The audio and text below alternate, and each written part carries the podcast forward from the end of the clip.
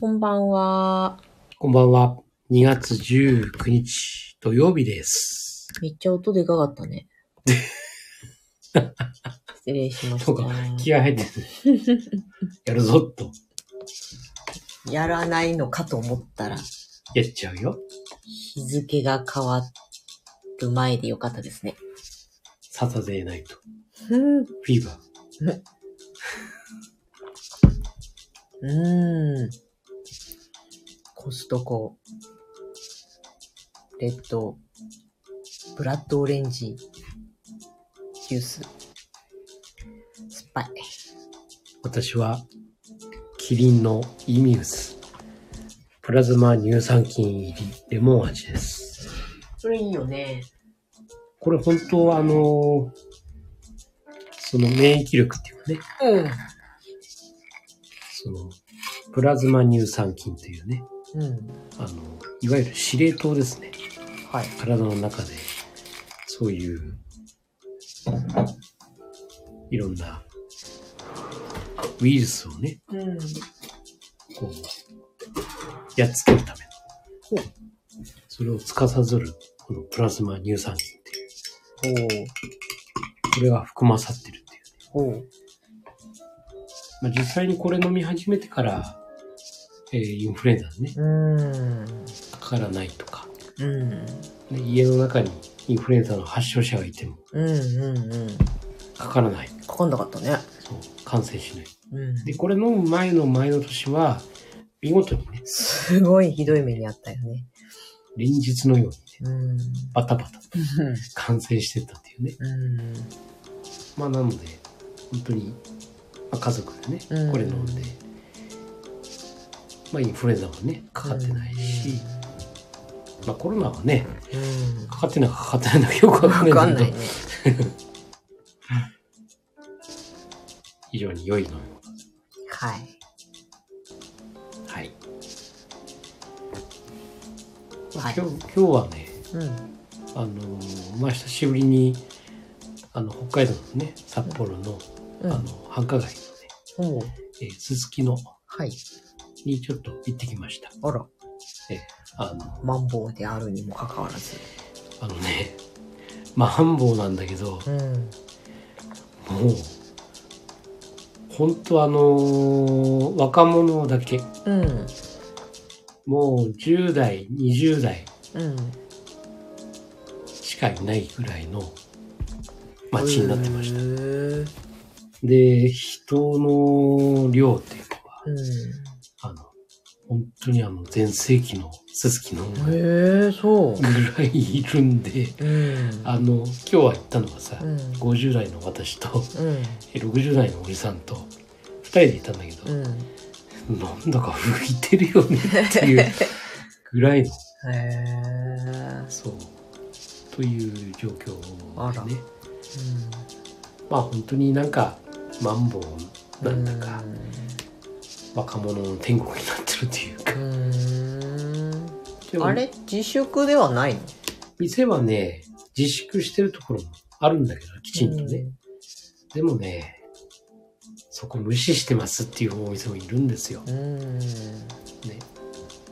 まあいいんだかそうだね悪いんだかねまあ背に腹は変えられないっていうのもありありながらのもわかるしそうそうそうまあそういうところはあの、まあ今日行ったのは焼肉屋さんだったんだけど、うん完全にもう個室になってて、うんうん個室になっててでまあお客さんが入ってきても本当にもう距離を置いてね、うんというような、まあ、ちゃんと対策はしてるんだろうなっていうのはあったんだけどね、焼肉屋さんは換気がいいからいいとかってなんかそうだ当初ね言ってたよねまあ確かに環境はいいよねうんうん全部だって焼いた すうん炭火でねこうややってうんもう全部吸っていくからうん大して匂わないでしょ、うん匂わないねそうだから換気はもう抜群だからで個室個室だからまあ本当にそういうリスクは確かに少ないのかなとは思うんだけ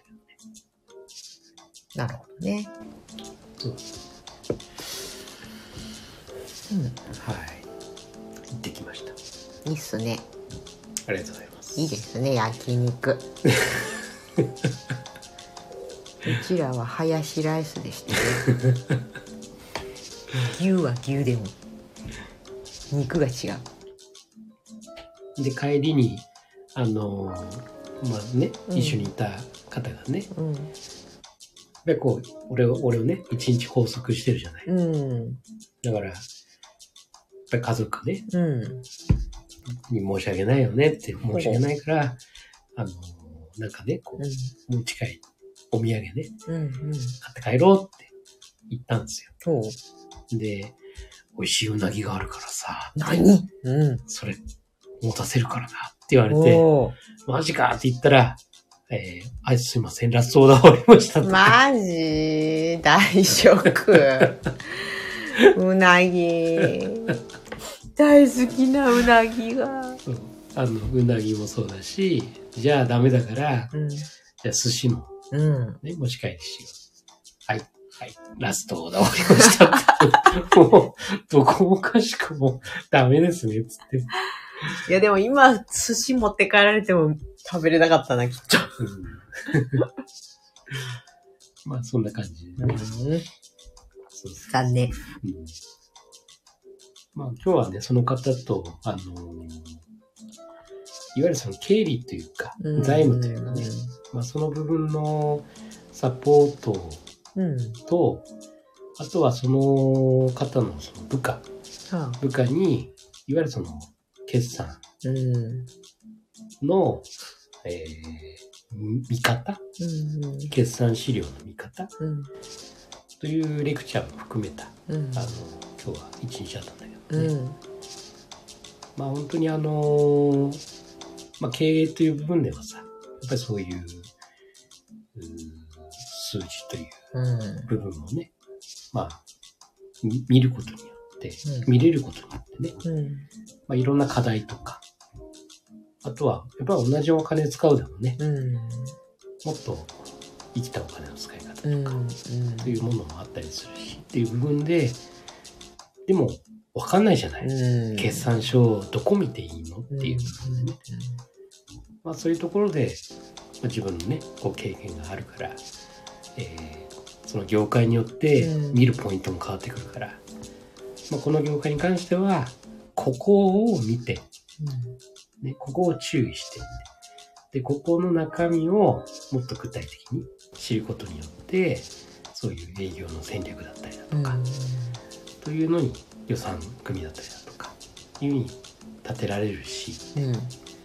まあ、そのことによってお金をねうん。非常にこう循環よく回した中でね、えー従業員とか、ね、そういう給与のね部分の還元だったりだとかそういうものができるっていうね、まあ、その辺の話を今日ほレクチャーしてたんですね。う。うん。だから本当にあのーどうしてもこう会社というふうになると、うん。えー会社を守るためにねうん。利益を追求しなきゃならないっていうかね、うん。えー売上の確保とか、うん。そっちの方にどうしても走ってしまうんだけど、そうなるとお客さんを見てないんだよね。うん。お客さん見ないで、そっちの数字、お金っていうふうに走っちゃうから、だから決してそういうことじゃないんだよって。仮に赤字でも、うん。うん。いわゆるゲキャッシュ、うん。キャッシュをこう循環させるっていうことが、まあ、うこれ経済と同じなんだよね。ん。うん。会社の中っていうのも、いわゆる経済の一つっていううん。感じなんだけど、これもう社会全体の経済も同じで、いかにキャッシュを回すか。うん。そのことによって、借りしてもさ、うん。結局、入りを早くして払いを遅くすればさ、うん。キャッシュが回るわけだよね。だから血流が回るっていう。まあそういうものだからって。だから、いかにね、そういうことをこう、意識して、うん。で、その血流をどこに流すのか、うん。というようなね、こう、ポイントをね、今日話してまあ一回でそれは理解できるもんじゃないからさ、うん。まあ本当にこれを回を重ねながらねやっていきましょうねっていうね、まあそんな話を今日うん。でそれを知ることによってやっぱり何が大事かって言ったらうん。やっぱり仕事だ、仕事はさ、やっぱりお客さんうん。のためっていうかさ、相手のためだよねって、うん。うん。自分たちのためっていうのは、それは最終的に返ってくるものであって、うんやっぱり相手のためだよねっていうところも、しっかりその理念としてね、うん。うん。まあ、7つの習慣的に言えば原則っていうかさ、そうだね。まあ、そこはビジネスの中だったから、うん。表現はしなかったけど、うん。まあ、そういうことなんだよなっていう話をうん今日しながらね、ほんとほんと今日未来への種まきルームでそののチャットでねうん、 「新規対」でうん、ビジネスにおいての新規対は何かへえ話題になったりして、はいはい。まあ、次週のネタあ、そうなんだ。ネタのうちなのかなうんおやマーベリックさんこんばんは遅いのにこんばんあはり。がとうございますこんばんは。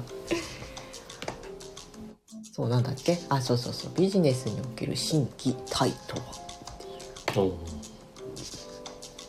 まあシーン、まあ、技っていうのは分かりやすいよね。そのスキルだって、そうだ技ね。術っていうか。うんじゃあ、真と体に当たるものは何なのかっていうところで、うんみんなみん、みんなっていうか、それぞれに考えがあって面白かったんですね。うーん。ちなみに私は、真っていうのが、まあ文字通り心の、まうんあパッションとか、うんパーパスとか、ミッションとか。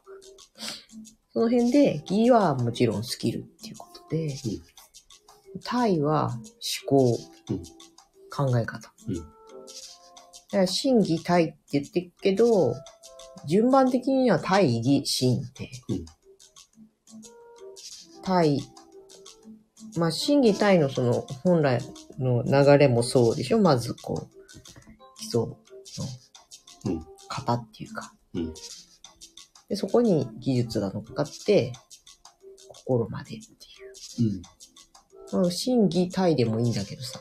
うん。でも私的にはやっぱり思考が感情よりも先にあると。うんまあ、持論だけど。まあ、7つの習慣でも、思うん。考があって、うん。その次に行動があって、うん。で、それが習慣となって、うん。まあ、結果となっていくっていうね。うん。そう、だから思考、私は感情も思考で制御できるとうん。思ってるのさ。うん。もちろん突発的なのはあるよ。瞬間的なのはね。でも結局、全くコントロールできないものではなくて、もちろん病気とかあったらあれだけどさ。そうじゃない場合は、 コントロール可能なものであるっていう考えなので、最初に体の部分の思考とか、うん。考える力とか。そう。まさしくさ、う第一の習慣の一時停止ボタンだよね。ん。うんうん。そうそまさしくそれ、あの、本当に最初の部分だよう。ね。うん。うん。もちろんそういうパラダイムっていうのはあるんだけ原則ど。だからやっぱり、その習慣的に言うと、うんやっぱりその、感情があってさ、感情があって、うん。うん。。で、感情の赴くままに動くと反応的な人っていう部分で、主体性がないっていううんね。で、主体的になるためには、その、一時停止ボタンをうん。押すと。うん。だから、いわゆる感情はバンと最初にあって、うん。で、それをコントロールするための一時停止ボタンがうんある。いわゆる思考だそようね。そうそう。本当にその7つの習慣っていうとその通りなのね。うん。だからまず考え方があって、技術が乗っかって、心持ちで、こう、まるっと統一できると、一本筋が通るっていう考え方うん。だなあというのがそうですね。うんそれをすごく丁寧にまとめてる記事がを発見してさ、うんそういうことなんだよなと思いながら探したらそれが出てきて、まあ、それはすごく良かったんだけど、その人が、まあ、目標設定みたいなね結局それをフレームワークに当てはめたいみたいな話だった。うんで、最後にその目標設定の時に、良い本っていうのが、ザ・コーチだった。うん私、ザ・コーチは、1も2も3も全部好きで、あの、著者さんのオンラインサロンみたいなのに入ってたこともあるんだよね。うんまあ、コーチングの、コーチになりましょうっていうやつだったから、ちょっと違うなと思ってやめたんだけど。別にね、コーチングのコーチになりたいわけじゃなかったから。うんでもすごくね、あれは、目標設定とか、心をどのように組み立てるかみたいなのが、こう物語になってるからうね。んよかったんですよ、ウマーベリック さん。ウマーベリックさんにザコーチ勧めたからさ、うんこないだ。うんコーチングは何年前だったかな4うん10年前までは言わないけどうん。一回俺もコーチングとは何ぞや、うん。あそうだな上課長とか次長になった頃かな、うん。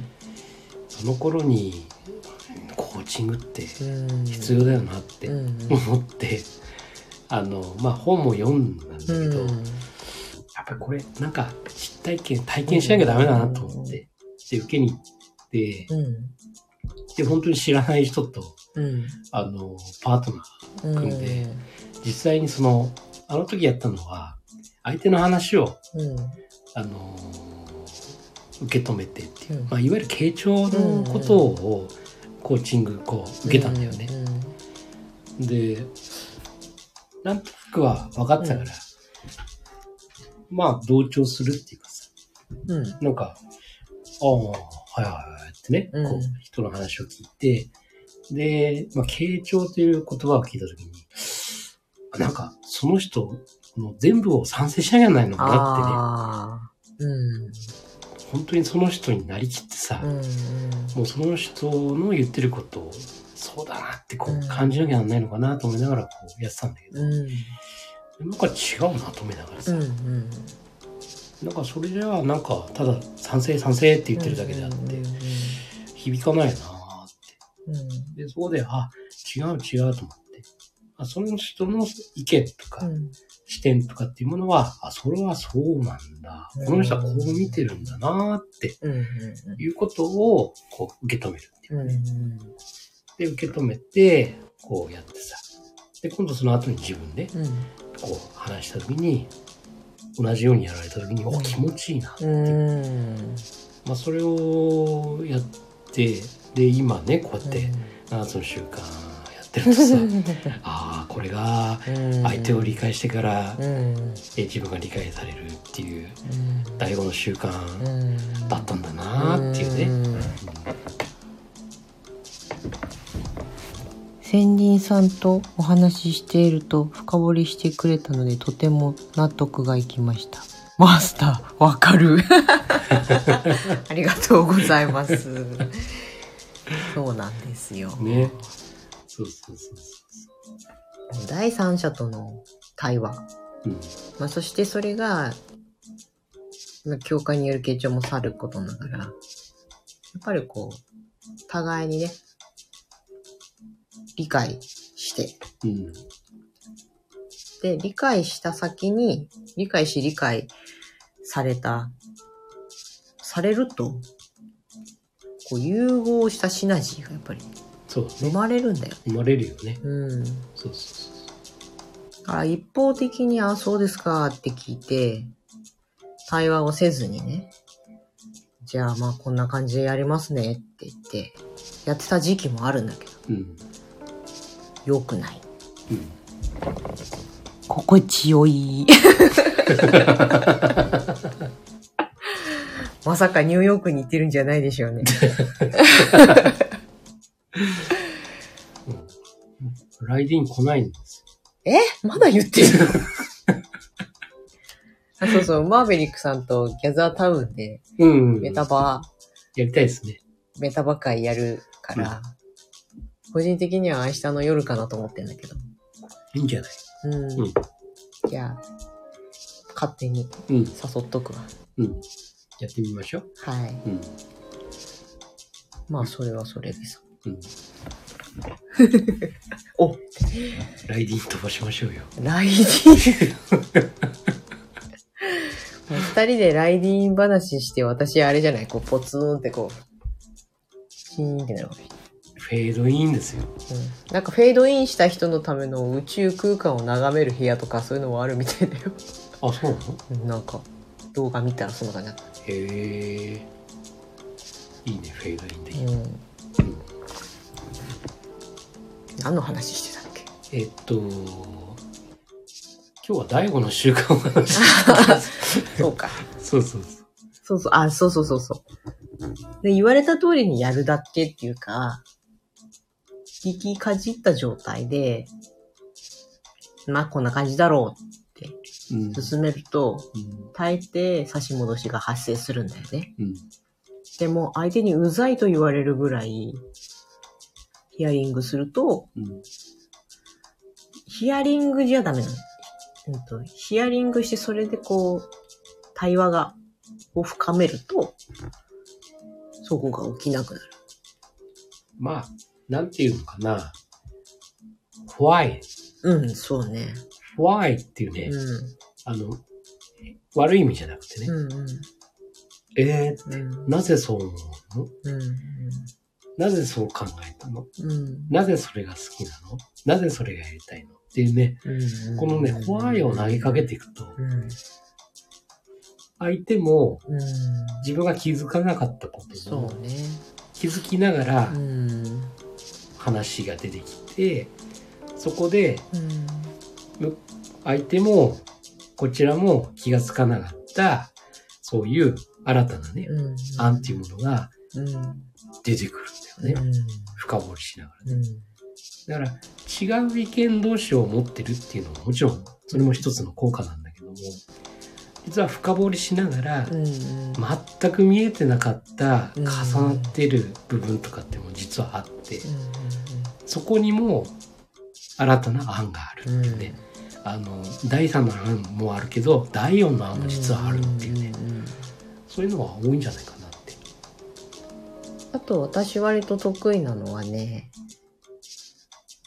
もやもやして言語化できなかったことをうんすくい上げて言語、言語にする。いやそれはねいいいいと思いいですかういやいいと思うあのどうしても感覚でさうん。やってる人うん。うぼんね、僕もそうですあはい。 感覚の部分があるから、うん。それをこう言語化されると、うん。これうん。そうそうそうそうそうそもう合点う。うん。っていうねそう。ガテンガテンガテンって。そうそうそうそうそうわかる。 そうなんだよね。そこはなんか割と得意だなっていつも思うんだ。うんうん。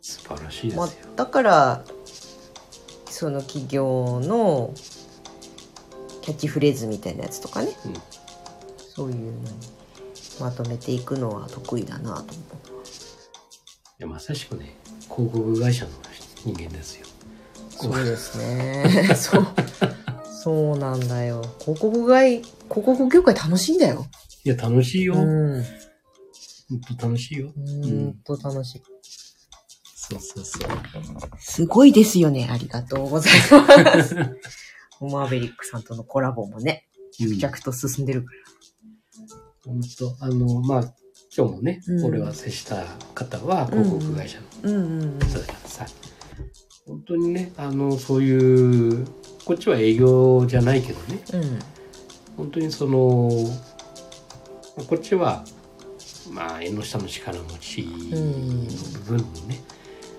まあその角度からうんそういうのを見てるからうさんうんだからそういういろんな案とかうんいろんなそういううーまあこれからねうんこういうものが必要だっていった時のうそんのこっち側からの視点としてはっていうね、まあ、そういう話ができる会社だから、うんこれ非常に面白いよねって、うん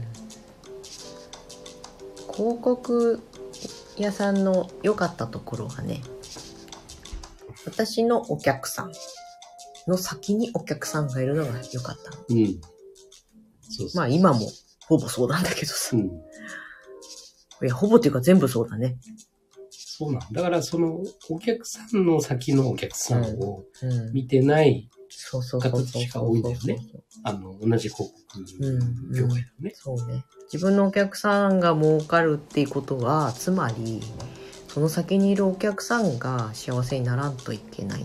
そう喜んでお金を払ってくれる状態に持っていくっていうことが、そう本来の広告屋さんの役割だから。そうそう自社の利益とクライアントの、クライアントの財布を開かせてさ、自社の利益を追求するというスタンスじゃないんだよね。そうそれをねそれは今もちゃんと胸にありましてそう、うん、だからお客さんのことが見えてないクライアントさんは割と言ってしまうよねそうそうでもやっぱり気づかない人は気づかないからないつまでたってもまあ、今日あのまあそういう、ね、あのレクチャーしながらの中で、うんあのホテルホテルでうん就活フェアってやつなんですよう。んで本当にあのホテルの2フロアうんうんをこう借りてさうんで就活フェア、うんまあ、いろんな資産運用とかさ、はいはいまあ、そういうのをこうやってて、うんでそこにあのいろんなそのブースがねうんあって、えーまあ、いろんなそういう証券会社だったりとかはい銀行だったりだとか、まあ、あとはハウスメーカーだったりうだとか、んまああのうーんぼそれこそあの墓石の会社だとか、おーはいはいはいまあ、就活だからね、うんまあ、そういうのはこうブースとして構えてたんだけど、うんでその中でこうセミナーもやってんだよね、うんうんで視察に行ったんですよ、うんで行ってあのーまあどういう人方が来てるのかっていうことと、うんそのブースのね結局出店料払ってさ、うんやってるわけでしょそういう人たちって、うんまあその人たちがどれぐらいねうんあのそういうお客さんとうかんのできてるのかっていう部分を見に行ったんだけど、うんあの正直ただ出してるだけだったよねえただいお客さんがいないってことやお客さんいるんだよあいるけどうんお客さんはやっぱりセミナーの方がうんためになるっていううんうかさ、んそこ目当てだよね、うんでセミナー受けたら帰るっていううんまあそうだわねじゃあこのブース出してる人たちはって言ったらもう本当に誰も接してないんだよねいやがすごい嫌だねそう これってなんか意味あるのかなっていうさはいはなんでこういうねいうん結局そのブース出してうんでそこでさそのクラウンとかねうんやっぱり潤うっていうためにはさ、うんその先のお客さんがどういう行動をするのかっていうところをちゃんとコンセプトとしてないんだよね考えてあげなかったのか誰も上げてないねあれはねあの某新聞社のあそうですか取材だったんですけど、うんえーあの非常にその人間のその行動っていうかねそねそこの把握といううんか、うんもういわゆるもう出店してもらって、うんそのイベントが成立すれば OK という的な感じだったんでですよ。セミナーのお土産に皆さんのところのリーフレットなんかをプレゼントさせていただきますからそれでそうあのゆくゆくはお客さんになるかもしれないですよみたいなそうそうそうそうという感じだった。あこれではダメだよねーって。やっぱりそのお客さんもうん来るお客さんもうんどうしていいかわからないうん中でさうんうんやっぱり何かを知りたいっうんていうところで来るじゃない。うんで来て、まあ、セミナーだからセミナー受けるんだけど。セミナーを受けることによって、そこで知る情報だったうり、んうんもしくはもっと知りたいとか、もしくは疑問だとか、うんそこで初めてさ、わからなかったものがうんちょっと知ることによって質問できるようになるじゃうない。んうんで、セミナーが終わった後に、そのブースを通らせてさ、例えばだよ。うんで、あ、あそこだったら聞けるかなとかさ、うんうんというふうに誘導するような、うんこういう人の流れっていうかね、っていうのが全くできてなくて、もうた単純に最初、うんうんそのセミナー会場に入るまでの、あの、出店みたいな感じ。わかる。ワクワク入ってから特に。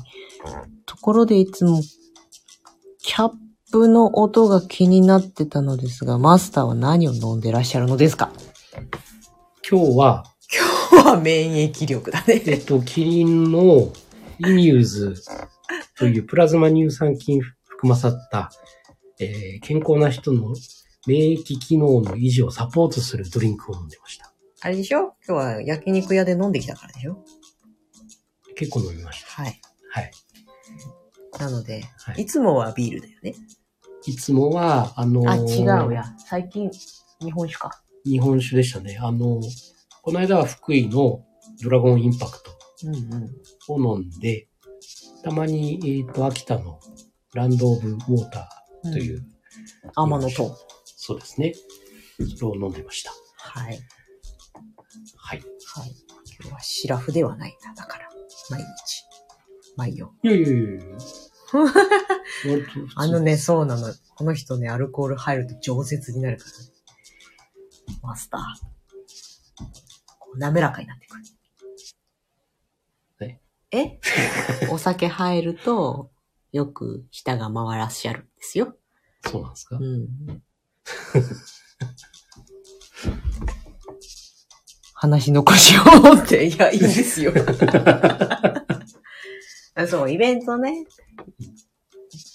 セミナーの主とさ、ちゃんと連携してさ、うん話とセミナーの話の中にその、出してるブースの業種うんを全部こう盛り込んで、うんこういうのも必要だし、こういうのも必要だしって言ってあげて、で、なんか例えば、ね、そのセミナー内容みたいな、レジュメみたいなのがあんだったら、それに、さ、そ視うそ点、うそう企業を書いてあげてさ、そう詳しいことはこっちに聞けみたいな、そうそうしてあげるぐらいすればよかったのにね。そうっていうか、ね普通考えるだろ、 そこまでって感じだけど。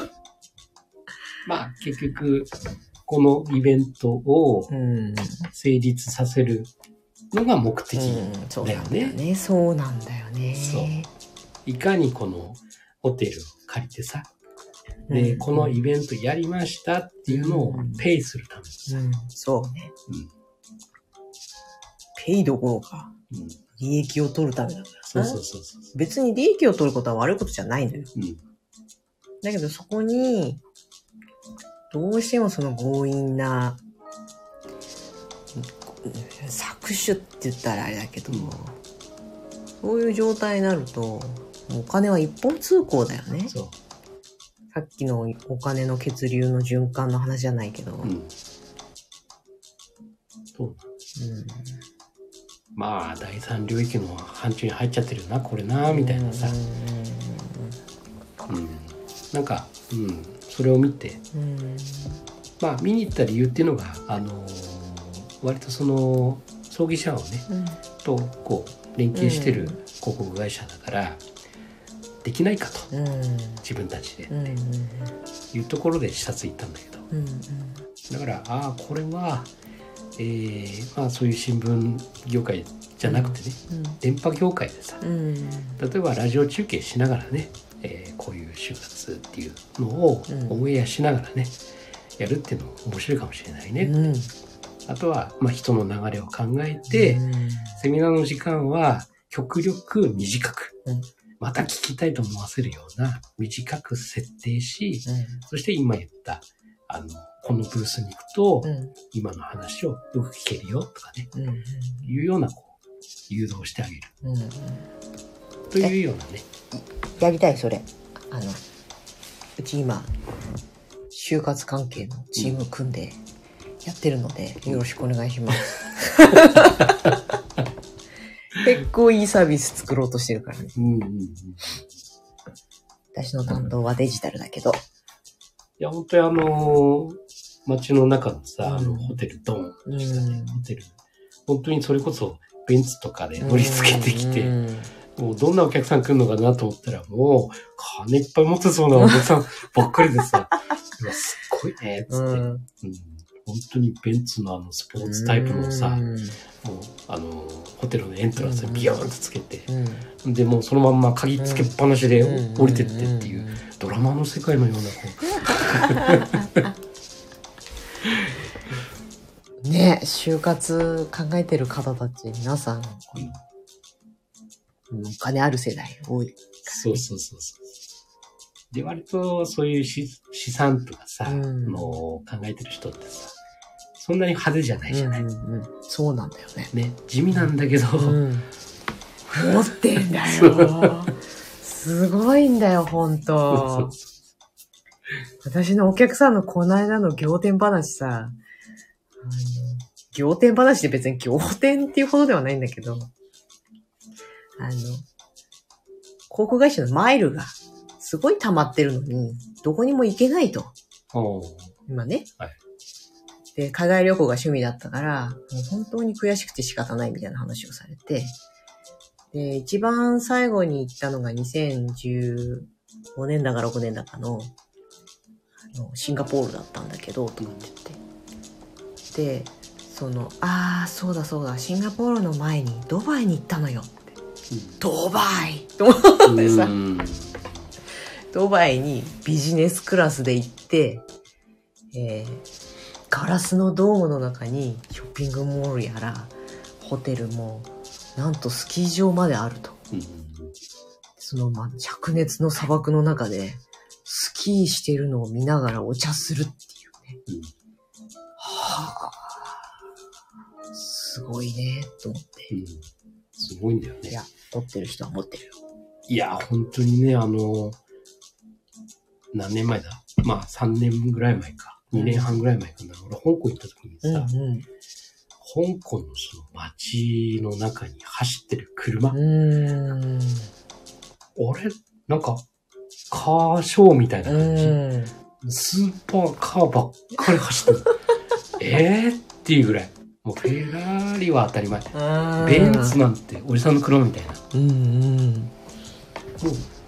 もう、どうしてこんなに高級車ばっかり走ってんでしょうみたいな。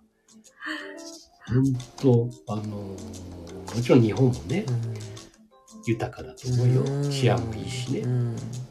でもね、香港も、まあ、当時あのデモとかもあっうんうてんうん不安定だったんだけど、でもそんな中でも普通に昼間はもう日本以上にうん平和なうん雰囲気で、もう普通に子供たちもいるし高級車はバンバンしてるし、でみんなイライラしてないうん夜になると急にデモが始まって怖い怖いどどうしたのみんな黒い、黒い服着てる人ばっかり出てくんだよね。